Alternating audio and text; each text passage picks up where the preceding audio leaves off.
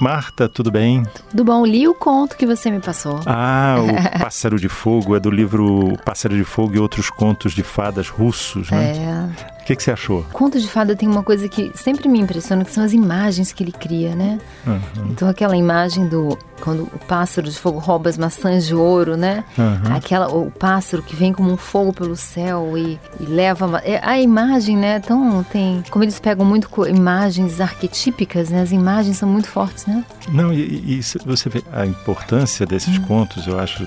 Você imagina, uma época. Hoje a gente acha banal porque tem imagem de tudo em qualquer lugar que você vai. Você tem televisão, você tem internet. E você sobrecarga de imagem. Tem, é, você tem muita informação. Mas você imagina o que, que devia ser esse conto de fada numa época em que você não tinha nada disso. Não, em que a riqueza. no escuro, com às vezes uma lareirazinha. É, Acho que as pessoas ouvindo e um bom contador, né? Então, assim, é, é os olhos da imaginação mesmo, né? E a história, né? Por exemplo, ele começa com. Você falou do, do roubo da As maçã de ouro de ouro. pelo pássaro de fogo. Aí o Kizar, pai do Ivan, manda o Ivan e os, dois irmãos buscarem o pássaro de fogo, que ele ficou encantado foi com o pássaro, não É, mais com, uhum. com a questão do roubo. E aí vai o Ivan, tem três opções de caminho, ele acaba escolhendo um. Nesse caminho, um lobo devora o cavalo dele, aí o lobo se sente culpado, eu acho engraçado É, isso. Aí diz assim, não, tudo bem, eu vou te ajudar nessa missão. Uhum. Aí vai buscar o pássaro de ouro, aí dá o... Sa- Sabe, são elementos que no conto de fada sempre tem o, o herói, né? Ou a heroína. é, que tem que passar por várias provações, né? Tem uns padrõezinhos, geralmente termina com o hierogamos, que é o casamento, né? Aham. e a vitória. né? E, e tem os aliados, né? Então o lobo também como aliados. E muitas vezes vem na forma de um animal, né? Que vem ajudar, que dá um auxílio. Né? É. Sempre tem esse elemento também. São elementos arque- arquetípicos, né? E Nesse caso, a história dentro da história, dentro da história. Aí Você vê, ele vai primeiro tentar pegar o pássaro de Não fogo. tem uma moralidade, Aí né? faz uma de- lambança, é, te- é uma, Aí é. tem, recebe a tarefa de, para resgatar o pássaro de fogo, ele tem que ir buscar o, O cavalo da crina de. o, cavalo da crina de Dourada, ouro. da- é. no- na crina de ouro, ele vai faz outra, É. comete outro erro. Aí é, é mandado para raptar uma princesa.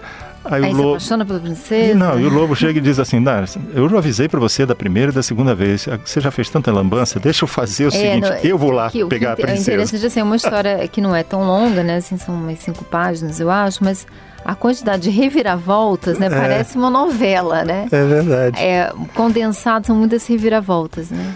Não, e, E as imagens, aquela imagem também de quando o irmão despedaça o Ivan, Ah, pois e é. depois o, o elixir da vida e da morte, essa imagem. É, o né? lobo volta. O lobo volta. Você sabe que eu acho que qual é a moral dessa história? Ah. Se você for lobo, não coma o cavalo dos outros, porque dá um trabalho desgraçado para resgatar essa dívida, né? Porque ele pegou, depois de comer o cavalo, levou o Ivan no lombo Aham. a- até os três castelos onde ele foi cumprir missão. Depois ele volta e se metamorfoseia né, na princesa primeiro, Uhum. Porque ele já tinha se apaixonado pela princesa. Então ele volta com a princesa e diz pro lobo: Poxa, eu queria ficar com ela e ela comigo. Aí ele se transforma em princesa para quebrar o galho. Aí amigo, foge, né? depois se metamorfoseia de novo em cavalo, porque ele gostou do cavalo. Nossa senhora, pobre desse lobo. É verdade, são muitas reviravoltas, né? Mas eu conto de fada sempre tem uma fala de coisas da- das polaridades, né? Da- de coisas da vida, dos, dos arquétipos, né? Sempre fala muito pro inconsciente. Não é moralista, né? Não é uma coisa de Não, moral, não. mas fala muito do psicológico, né? Tem muito trabalho de psicologia em cima de conto de fada, né? Não, se, nesse caso, por exemplo, nesse conto, se você for buscar moralidade, você se lasca, porque É, não. é assim, primeiro o Ivan vai roubar o pássaro de Uhum. fogo. Aí, para limpar a honra dele, ele é mandado para roubar o carro, É, o cavalo fala- é, da crina de ouro.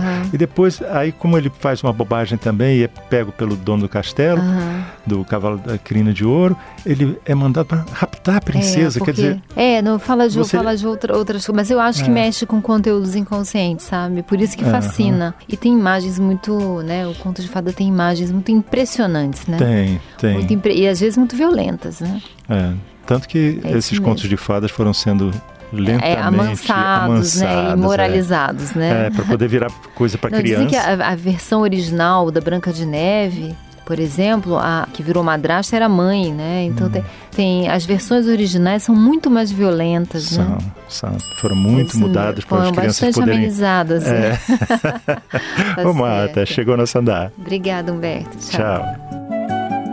Você ouviu Conversa de Elevador com Humberto Martins e a psicóloga Marta Vieira.